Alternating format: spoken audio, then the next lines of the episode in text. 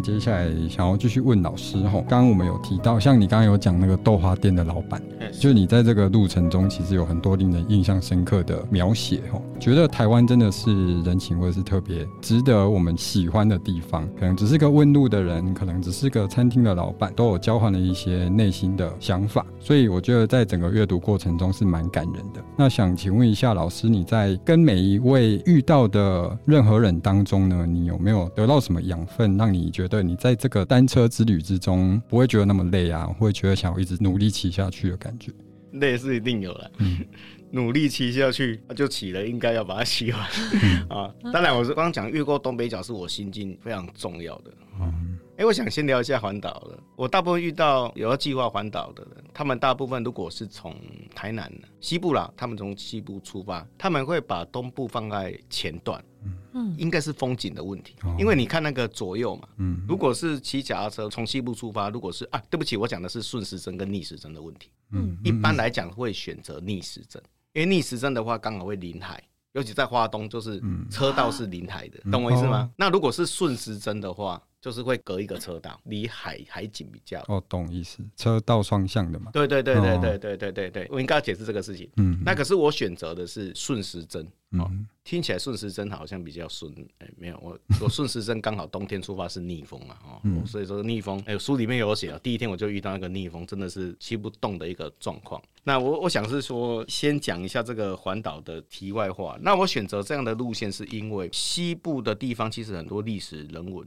因为我之前就有这样的一个学习跟阅读，所以我在环西部，他们一般给我的讲法是西部骑很无聊，因为除了千篇一律的街景，就是如果你骑台一线，还是几个呃我们的台几线，那就这是什么工厂、修车厂、房子，其实没有太大的变化。但是如果你有够多的阅读跟认识，你骑的话就会很不一样啊！你会说东部很有看头，那是因为你就看到海，心里就舒服了。我想先题外话，先查出这个。我想举例几个人好了，上午渔港阿美海产那个阿虎好了，嗯，就是让我印象是。很深刻，哎、欸，不过他们家炒饭真的好吃。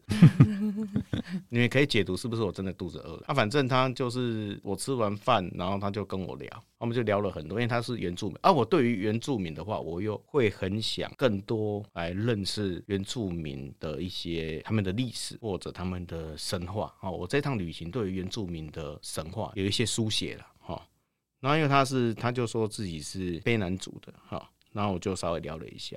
然后他就侃侃而谈，说自己是这个八八风灾的时候，然后他是一个摄影师，然后他的器材就泡水，就损失相当的非常严重。然后他后来也聊到说，台湾人对原住民呢、啊，其实有很多的福利政策，可是他也做一个反省，他说，因为这么多福利政策，他自己觉得就是很难鞭策自己前进，因为他有福利政策。所以当聊到这个问题，好像有点深了哈。然后他就话锋一转说，这个原住民不应该一直很依赖这些福利政策。而是应该要自己更加的努力，所以他就跟这个越南的老婆开了阿美海产店。所以，我当我听到说这样的心智，我们不是说原住民一定都这样。可是，的确，他是阐述了另外一种原住民对于他生活当中他应该要怎么前进。那我们也知道，或许一些原住民他的想法，或许不是像他这样哦。所以我听到这个就觉得，哎，这个真的是很不一样的想法。我们也可以有机会遇到其他的原住民的朋友，也可以跟他讲说，哎，其实有的原住民他知道自己有福利政策，可是他还会想要前进，想要取得一个不一样的人生，可以不要让人家说他就是一直在靠福利政策。这个可能我们在都市里面比较少看到这个面向，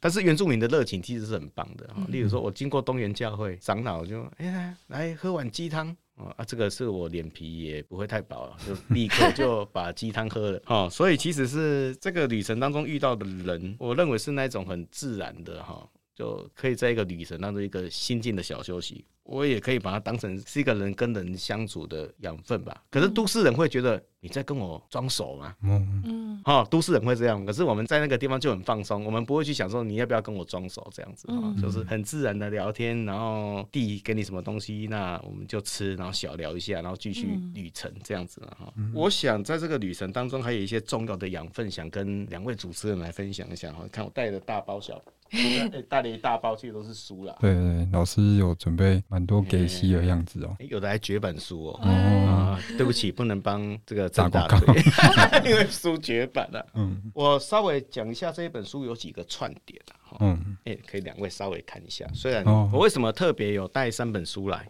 好，这个一本是西川满的。台湾纵贯铁道嘛，哈，嗯，那还有这一个滨田准雄的南方移民村，嗯，以及庄司总医的陈夫人，哎、欸，陈夫人，陈夫人还有有有有有有推一下对呀，好像只剩陈夫人。那为什么我会特别有带这些书来哈？嗯，因为当我们有这些阅读的时候，我认为会让我旅程不一样。哦，就是说我先从台湾中贯铁道那一本书讲哈。当我骑到这个奥迪，就是新北那边的奥迪的时候，嗯，其实他就是在描写那个日军他进来台湾好的一个纪实性的小说书写。那他这个描写到说，这个日军呢，他们如何从日本。然后出发，然后来到了这个奥迪之后，日军整个登陆，然后其中的一个主角就是他们的军中摄影师。那我们可以把这个军中摄影师应该是属于一个虚构的人物，可是他就很描写他怎么登那个地方。所以你可以想象，当我骑车骑脚踏车经过奥迪的时候，我的心情是会跟这一本这个小说是连接，说啊，原来作者写的地方就是这里啊，远远就是看见这个群山，然后日军登陆是在这个地方，所以我的感情连接面就会跟一般的环岛者不太一样吧。那另外像南方移民村哈，它是写这个我们应该不会陌生的一个地名啊，就是它是鹿野高台那附近，它其实是那个龙田村。当然书里面写它是鹿田村，也有点化名。那我进入那个村落，我就会去看到哦，原来作者写的村落，当然现在已经不是日本时代的样子，可是道路还是它的气氛、它的风景是一样的。嗯，我就把我在阅读里面的东西结合到哎我的旅程里面。这个感受很不一样啊！最后有一本陈夫人啊，他就是台南的，嗯、所以我也把陈夫人里面的一些场景，然后写进了这次的环岛里面，也顺势也介绍了这三本，而且这三本。跟正大书神的场域还有点关系哦。真的吗？哎，为什么哈？稍微解释一下，因为我其实这三本看起来就很像三部曲的感觉啦哈，而且它是三个不同的人书写，是因为翻译者是黄玉燕老师，然后他刚好跟这个叶石涛，嗯，好，好像在翻译的这个过程当中哈，叶石涛也给他一点意见，然后叶叶石涛就跟他讲说，你应该哈由日本人书写的台湾的这种纪实性的小说，他说这三本书啊。他说好像是建议黄玉燕老师可以翻译，所以他就是黄玉燕老师，你可以看这三本都是黄玉燕老师翻译的。所以他说这三本刚好代表了台湾三个不同的时代，所以我就特别说，其实我的环岛里面也有讲到这个书。所以你们呃，我这样表达的目的是说，其实有一些阅读它去结合旅程，嗯，这个是一个很不一样的感受。应该是我想表达说，这个环岛跟一般，因为环岛大概分成几种，就是一种是环岛的工具书，环岛的书写，就是他告诉你该怎么环岛，嗯，然后第二种就是比较像日记型的。可是两位，我相信在阅读的时候会发现，它其实是不是这两种，而是比较属于散文式的小说，或者是我一些有我个人的生活的记录。所以我想说，再加上这些书的阅读，也算是推展一下，就是说，其实是台湾还有一些面向，可以让我们在阅读里面再加深我们在旅程里面的一些不同的感受。常常我们讲说什么“读万卷书不如行万里路”啦，哈，其实这句话是可以去思考的。嗯。但是如果你没有读万卷书，你的万里路可能很空哦，哦 对不对？对，你看了，结果你不知道呢，你看了什么？但是如果你有把这两件事是放在同一个进行里面，你收获会更多。所以我们常常听到很多旅游者，他去国外，他看了什么？事实上他没有看到什么，懂我意思吗？就是说，如果像我经过奥迪，诶，我可以体会到很多事。可是很多人经过奥迪，他不会想到说，诶，奥迪跟哪一本书有关系？那个深度跟广度不一样。另外，我还有带的另外一本是这个。我很喜欢的一本。我是你今天行李有比环岛多吗？啊？你今天带的东西有比环岛多吗？哎，铁路便当，铁路便当纸。那为什么会特别那个有带这些书来？那我的意思说，像我的书写里面呢、啊，当然不只是呃文学类的啊。像我读过这个漫画，我就觉得哎，里面有写到慈善便当。嗯，那这个日本的这个作者他在画慈善便当他的心情哦，他里面有写到一段，我每次读到我都会心一笑了。我我想我把那一段念一下。好，哦，这个作者哈作画的是早赖纯，然后他就是写到慈善便当的时候，我看到这一段哦，都会跟朋友讲说，哎，这个日本人呢、啊，他来这边做取材的时候。写这一段就让我觉得台湾很骄傲，这样子。他就说好吃啊，哦，然后呢，这是我在台湾没有尝过的味道，哦，没有多余的味道哦，而且是高尚的味道，口感好像日本的白饭。哎，这句话蛮厉害的哈、哦。嗯，即使在日本，这也是相当好的米饭啊！哇，哎，这个书里面有这段。对，嗯，我就是把我看到这个漫画，我就是我其实不是第一次吃吃上便当了，嗯，只是可能也因为骑得太累，所以那种味觉又加成。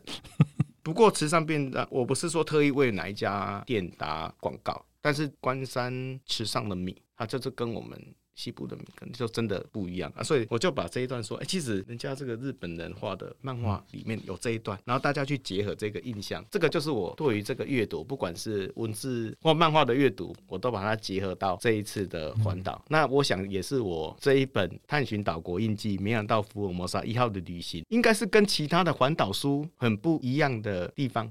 这样子，好，那我的书就先介绍到这。其实还里面还有很多书啊，大家如果有阅读的话，也可以有适当的机会来跟我交流。这样子，这本很可爱呢。对呀、啊，绝版了吗？绝版了，绝版了。所以这个这个有一个小故事，因为我这一本书有放到我的那个脸书，嗯，然后有一个朋友不认识的，他就问我这本书能不能卖他。他说他的儿子很想要收集这这这一本书绝版的。嗯其实这个铁道便当之旅它是很多，它其实是从日本开始画的。嗯，因为这一本特别画的冲绳台湾篇，所以我这一套我只买这一本。嗯，你懂我意思吗？他会不会缺这本？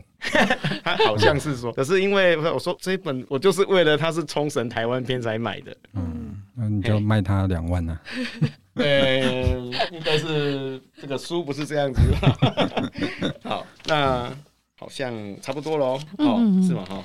那还有最后一题，那想要我可以插播一下。好啊，老师，你刚刚讲的这个“读万卷书不如行万里路”这个概念，就你讲的回应啊，我我你听看看，我这样理解对不对？就例如我今天到日本去旅行，然后我到了京都鸭川。嗯，然后我就看到了哇，很漂亮的风景。然后我想起我读到过有万城墓穴的《鸭川和莫尔》这本书，是对。然后我就对其中的场景起了一些怀念。我说，哎，我好像读过这个风景，这个样貌，然后自己的人的生活，或者像我们读了太宰治的《金青》，嗯，我们到某个地方去旅游，有这个场景上的连结。是对，我觉得您讲的给我的是这种感受。对，而且你会觉得说，你跟这整个世界的连接度是很交织的，而不是你看到那个景，你跟这个世界是没关系，你的感官的感受会稍微弱一点。我认为，可是也会因为阅读的面向不一样而产生不同的感受。我认为这个也是很值得，但是前提是，如果你通通都没有，那你任何一种感受都没有。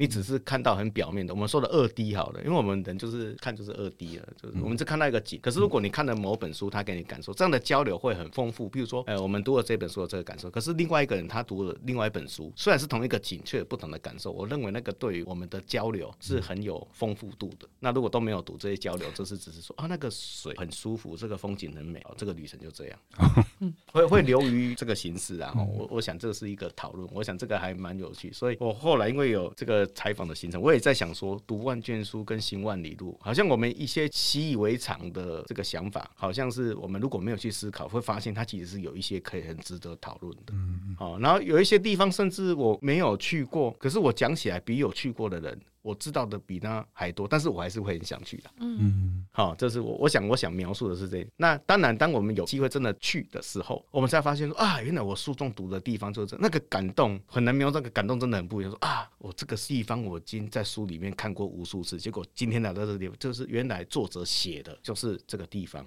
所以你们晚上要去骑清水断来嘛。我放风一转，哎，不要哈，画风离太远了哈，就会看见那个星星很美，我很疲惫，然后你会休息这样子。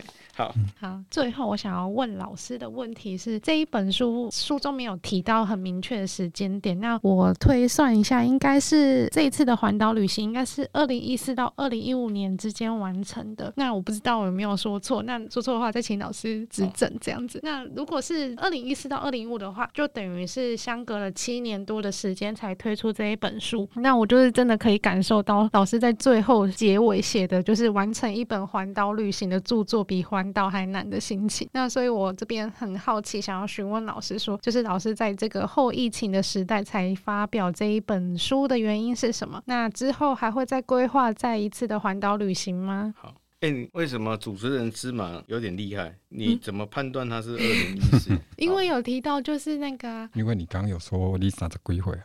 哦，你是用这个、哦？没有啦。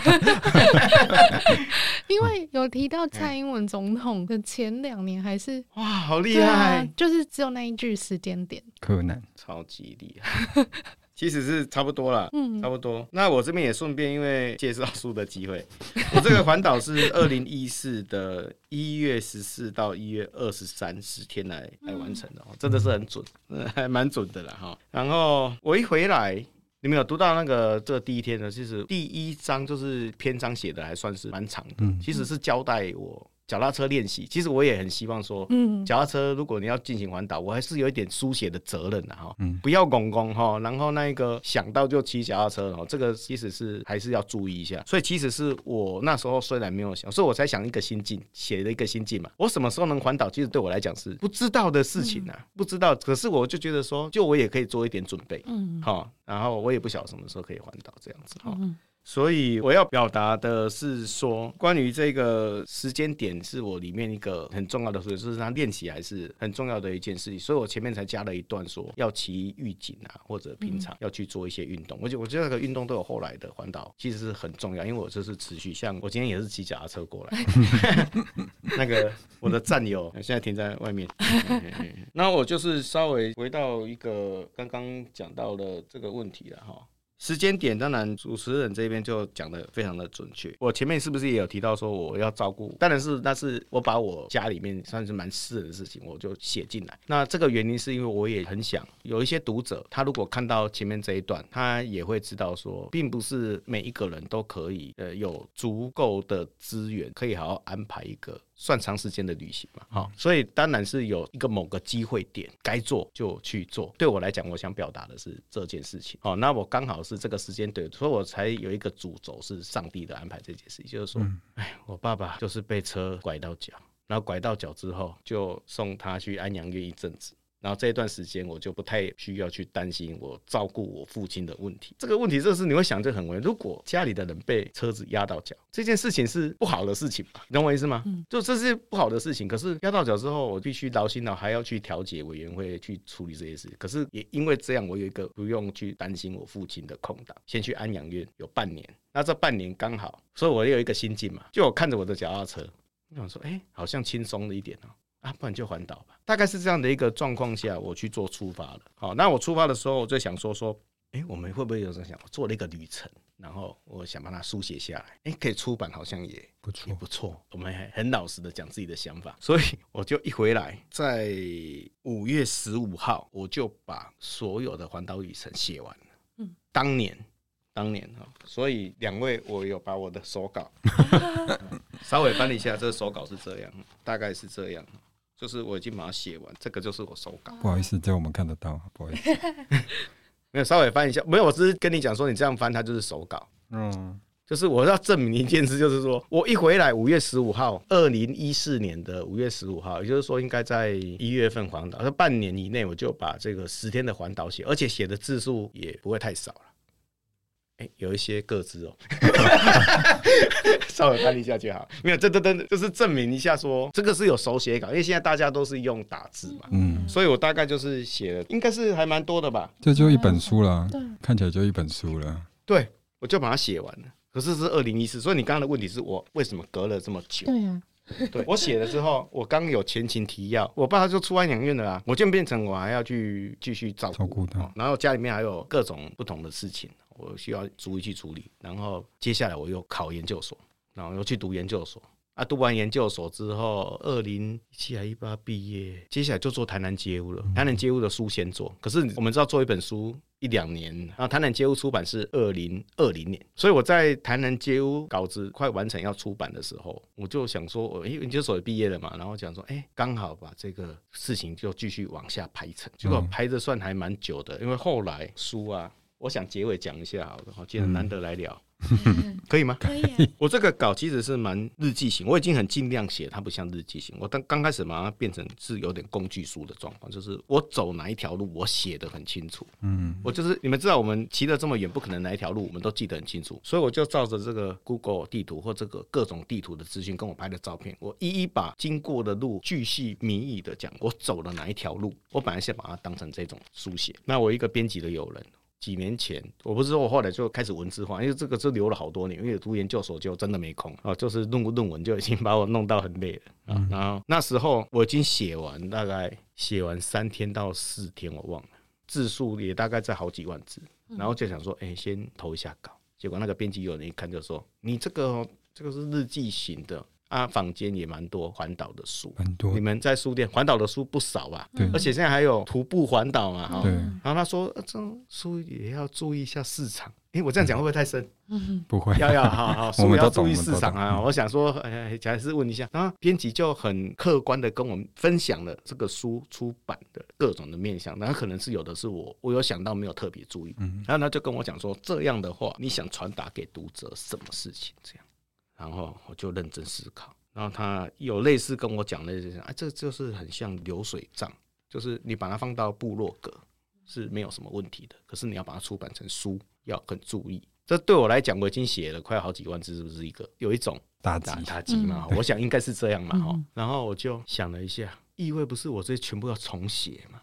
对我来讲是要重写，不过我觉得他的意见很真实，也很珍贵啊。而且我已经开始着手，所以我毅然决然的把我前面的稿子重来。所以各位，这本书就是这样子一个诞生，是有重来过的。我觉得这个编辑勇给我的意见非常的重要。嗯，哦，所以他问了我好几个问题，让我重新去编排这本书。其中一个最重要的问题是，你想表达什么？你好像没有讲你环岛的意义是什么。我觉得，反而这个书写对我来讲。对我家用时来讲，出版然后把它分享给读者，用文字的方式来出版，其实是我环岛的完成。嗯。当然，我不是说你一定要去出一本书，你才叫环岛的完成。可是对我而言，就是探寻岛国印记，没想到福尔摩沙一号的旅行，当它已经成为一本书的时候，对我来讲，它才是环岛的完成。因为我我说过嘛，我一回来已经这个计划，所以以一个信仰者来讲，我很感谢上帝哈，有安排每一个人，不管是旅程当中，或者是出版社，还有很多朋友，可以让我把这个环岛，不管是实际骑，或者是后来的出版，都是一个功夫，然后来完成。所以我最后一句话其实是最后加进去的，就是刚刚我们有提到，就是绵羊问我说：“环岛简单吗？”然后我就跟他回答：“环岛比写一本环岛的书简单，不是看你写什么了，懂我懂我意思吗？如果是像我这样的一个书写，就是真的要，我相信你们有看过就知道，说在资料的整理上面，他要花很多的功夫。”所以，我我就觉得也不是说谁难。如果真正要说的话，是书写上比较困难哈。尤其是我在书写某些段落的时候，我还记得曾经有一天晚上，我在书写某几章的时候，通常是我相信很多作者会跟我遇到一样的问题，就是一个晚上六小时，我可能写不到三百字的状况。啊！但是这一本书目前应该是出估九万多字啊。可可，我再回溯、再编排这些字，其实花了蛮多的。哎，作者这样自己讲就不好意思啊，就是说这是写作的心情，刚好有遇到这个提这个问题，想说，哎，这个，所以我其实是对于每一本书，你自己成为作者之后，你看到某一些书，你会觉得就是你会去很体会作者写，而且你会说，这个作者写了这些东西真的很不简单。可是，一本书它居然卖。也不是很贵，嗯，就是说，其实是每一本书，其实现在书哦，就是大概一个价格带，哈。然后我的意思说，每一个作者都很认真在书写某一些，当然大家也可以从书里面去看到说他的一个书写的编辑，那他到底投注了多少心力？我想可以从文字的行间里面去体会这些事情，这样子。之后还会再规划吗？这个问题很有趣，我想是这样的哈。呃，我骑回来台南的时候，有一个心情，我觉得很神奇哦。我其实骑最长的一天是最后一天，是从垦丁穿帆石。然后有的人对那个地理环境还不是很明确，他说啊，从垦丁骑回来，呃，不是，是垦丁的船帆石，已经是接近鹅銮鼻灯塔。船帆石离垦丁大街还有好几公里远，所以我从垦丁的船帆石骑回到台南市区，应该是一百六十几公里左右，是我所有环岛里面最长的。一百六十几公里了哈，我经过二人溪桥的时候的是嘉南药理科技大学对吧？哈，要过桥，因为你知道吗？那个过桥就是台南市跟高雄市的交界。我一上桥，哎，我突然间有点害羞，你知道？我不讲那个心情，就是。我回来了，因为一过桥就台南市了哈，嗯、然后一过桥之后也慢慢快到家了哈。那一天我记得是七点八点从垦丁出发，回到台南已经隔天的凌晨的一点多哦，所以是骑得蛮长，当然中间一定有休息啦。嗯、然后我回到家里面我就开始整理啊，其实也没有说很累啦，就是精神还不错，就该整理的整理哦，这样这样把行李也都整理好了，我没有丢着明天整理，我是当天晚上都整理好。然后我就跟自己讲说，这个环岛一次就好了，嗯，然后。隔天起来，我在想说，那我下一次要从哪一条路线走？我回答你的问题，嗯、我可以做一个比喻吗？很像一些女性，是不是有时候他们在生小孩，说啊，这个生一胎就好了，了，不要再生了。然后看他如果经济能力许可，就继续生。看到是不是这个心情？我不晓得，我突然间有这个想法了。当然我是男性了哈，但是我想说说你的问题，我就这样回答你了。我好像把话题拉远了。但是我的意思是说，其实环岛还有很多的路线，我想去探索。不过真的很难得说，就算是我现在是一个创作者的工作者的身份，我要再去做这样的环岛，也是不是那么容易？因为毕竟它就是规划，而且这十天真的是很赶。嗯，也是鼓励大家，就是说，如果有一个很适合的机会，你抓紧。因为我大部分的人并不是像说他，我这样讲不是故意讲说说有现在，就是有的人正是他的生活就是比较不用顾虑太多，他可以规划很多的旅行或什么。可是对我们大部分的来讲，我们还是要工作。然后对我们这一种呃需要呃每天准时的时间上去工，我们要去规划这样一个环岛，就是非得你要抓到某个很适合的机会，就是这样。该出发就出发，嗯、可是你记得，如果你要想要脚踏车环岛，一定平常就要练习哦。这样子，谢谢老师跟我们分享这么多。有一个传说，就是如果你身为台湾人，你必要完成的三件事：一件事登玉山，一件是永渡日月潭，一件事是环岛。不管你用什么方式。对，那小弟我是没有一个有完成啊。那嗯，其实今天老师跟我们分享这么多，觉得真的就是因为现在大家要工作，然后可能经济状况各种情况是对。那如果真的你有机会抓准了一个时机，刚好你也看了嘉永石老师的新书，给你一点启发，可以的话，那就去吧。嗯，相信会得到蛮多收获的。好，那就谢谢主持人伟南跟主持人芝麻、嗯、啊，谢谢高兴今天可以跟两位，好像比预定的时间多很多。哎、欸，但是毕竟是十天的旅程，那就两集嘛，好吧？下一集可以大隐于市的接我们。这这这个环岛就两集，好吧？哦，环岛可以两集。好，那那、嗯、再跟读者介绍一下老师的新书哈，是探。寻岛国印记，就是这一本尖端出版社出版的新书已经上市了。那大隐于市的街屋最近也同步上市啊。那很希望江永石老师能够再到书城跟我们分享哦。前一阵子也有来签书嘛，哎，好前一阵子了。二零台南街舞那一本，那我我想最后还是因为这个书斋网络书斋里面有一段话，嗯，那我想两位作者，我是好奇为什么没有问这件事情这样子，所以在结束之前，我再把这个讲一下，好好，就是说那个冥养到福尔摩沙这一件事情，为什么是冥养到福尔摩沙？请老师开水。因为呢，我在梦见那个梦境里面呢、啊，我们知道梦是很虚幻的，好，然后绵羊骑着脚踏车出发的时候，我就跟绵羊讲说，嗯，你要去的那一个卫星，它就是一个愿望，他是想说他要绕过卫星再回来。那我就跟他说，那颗卫星呢叫福尔摩沙一号卫星，然后那个卫星呢距离地表六百公里，也就是说它这样绕回来就是一千两百公里。嗯，然后我就跟绵羊讲说，哎，绵羊绵羊，你这样子绕的距离啊，刚好跟一座岛屿。环岛的距离一样哦，就是一千两百公里，所以就是这个书名。哦，哎，不过这个在网络书斋里面有写这一段，所以我觉得这个梦对我很有一个很微妙的连结，而且福尔摩沙一号卫星就是叫福尔摩沙一号卫星啊。嗯、好，我想说做一个，因为这个书名也可以做一个解释，因为就是大家也觉得，哎，这个书名在到底是什么？对，讲什么？而且哈、哦，书又封魔，作者 作者小担心。哎呀，所以就是希望说看到这个书名，就是啊，当然探寻岛国印记就觉得，因为这个书名就是太长啊，所以就弄了一个比较短的主书名。嗯，然后副标其实是很有很有一些一些意涵哈。下一集我们可以讨论里面的图哦，其实里面有好几张插图，也是作者画的哦。啊，然后出版社很用心，每一张图里面就有这个手写字，嗯，哦，希望读者会喜欢。手写字也是作者写的，哎，出版社蛮用心，他他说问我要不要打字，嗯，他后来建议我说你要不要自己写，结果我还用了好几张纸。写这些字，这次都不是一下子完成啊，所以这本书其实是还有一点小小的一些制作上也分享给读者，算是编辑群里也很用心。本来是没有插图的，然后他就讲说说啊，你不是会画画吗？